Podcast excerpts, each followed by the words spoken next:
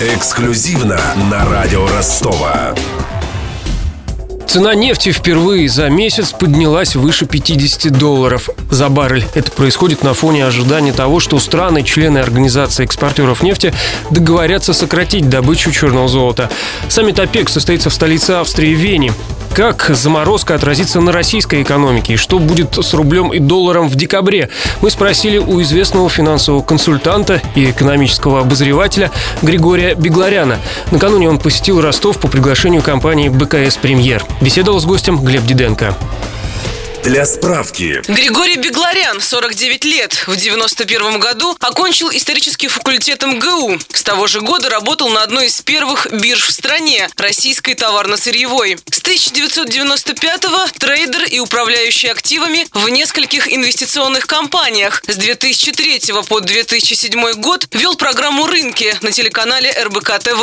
С 2007 года начинает вести биржевые итоги на радио Business FM. Общий биржевой стаж Григория Бегларяна больше 25 лет. Сейчас он управляет активами швейцарской консалтинговой компании Модель SA, ведет программу «Капитал» на Business FM, работает экономическим обозревателем телеканала «Россия-24». Также дает персональные консультации по инвестициям.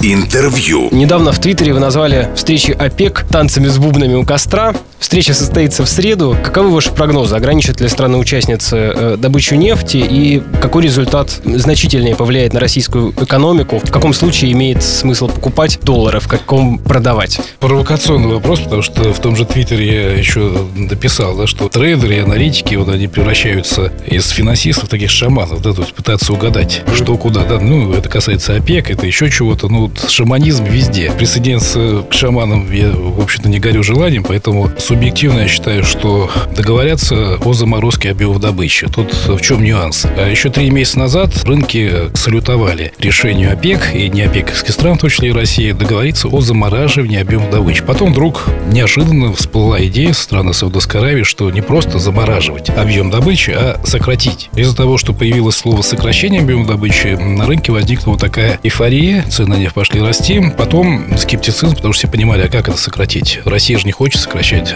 готова замораживать. Поэтому здесь э, такой достаточно тонкий момент. Э, договорятся о заморозке объемов добычи, все согласятся, и Россия к этому присоединится. Но учитывая, что рынки ждали сокращения объемов добычи, боюсь, что цена нефти даже вот на такую договоренность о заморозке среагирует, ну, сначала скачком вверх, а потом цены упадут. Отличие будет лишь э, в том, что падение будет ограничено уровнем где-то в 40 долларов, может, чуть-чуть пониже. Потом начнется такое плавное восстановление цен с переходом на следующий год. Но если, конечно, они действительно сократили, что мало реально, конечно, это бы вызвало ралли цен. Недоговоренность полная, да, ни заморозки, ничего.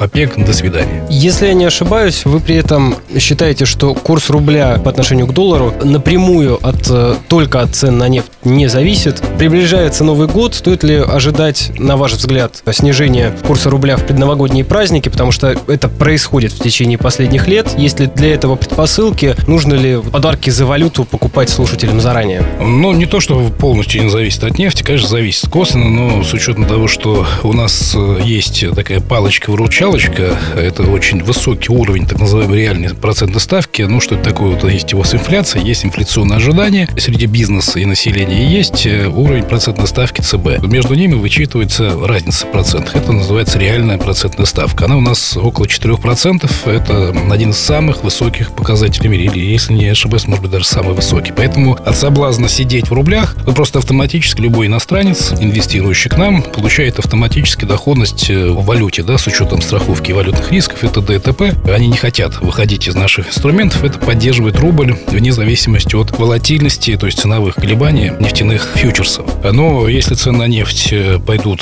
к уровню в 42-40 долларов, бесспорно, конечно, котировки доллара к рублю ослабнут. Тут и сезонный фактор, как вы упомянули, декабрь, потому что и болезнь российского бюджета, я вообще не понимаю, 8 месяцев ничего с бюджетными деньгами никто не делает, в конце месяца всех осваивают. Ну, вывод такой, что, может быть, деньги эти бюджеты не нужны, да, и зачем с дефицитами бороться. Это, конечно, есть риск. Я, естественно, пытаюсь для себя какие-то модели рассчитывать, строить. Модели основаны на математическом моделировании цены. Сейчас уровень около 65. Вот до тех пор, пока котировки доллара к рублю не превзойдут отметку 68, соответственно, можно оставаться либо в рублях, либо, кто еще не ушел в доллар, либо особо не дергаться. Но если уровень 68 будет пройден, и вот два дня подряд цена останется выше этого значения, конечно, котировки доллара к рублю с легкостью подойдут к уровню там 71-72. Вот 72 уровень для вас уже является очень важным для наблюдения, потому что если мы пробьем 72 доллара, мы начинаем постепенную новую деволюционную волну с прицелом где-то к уровню 80 плюс. Но если мы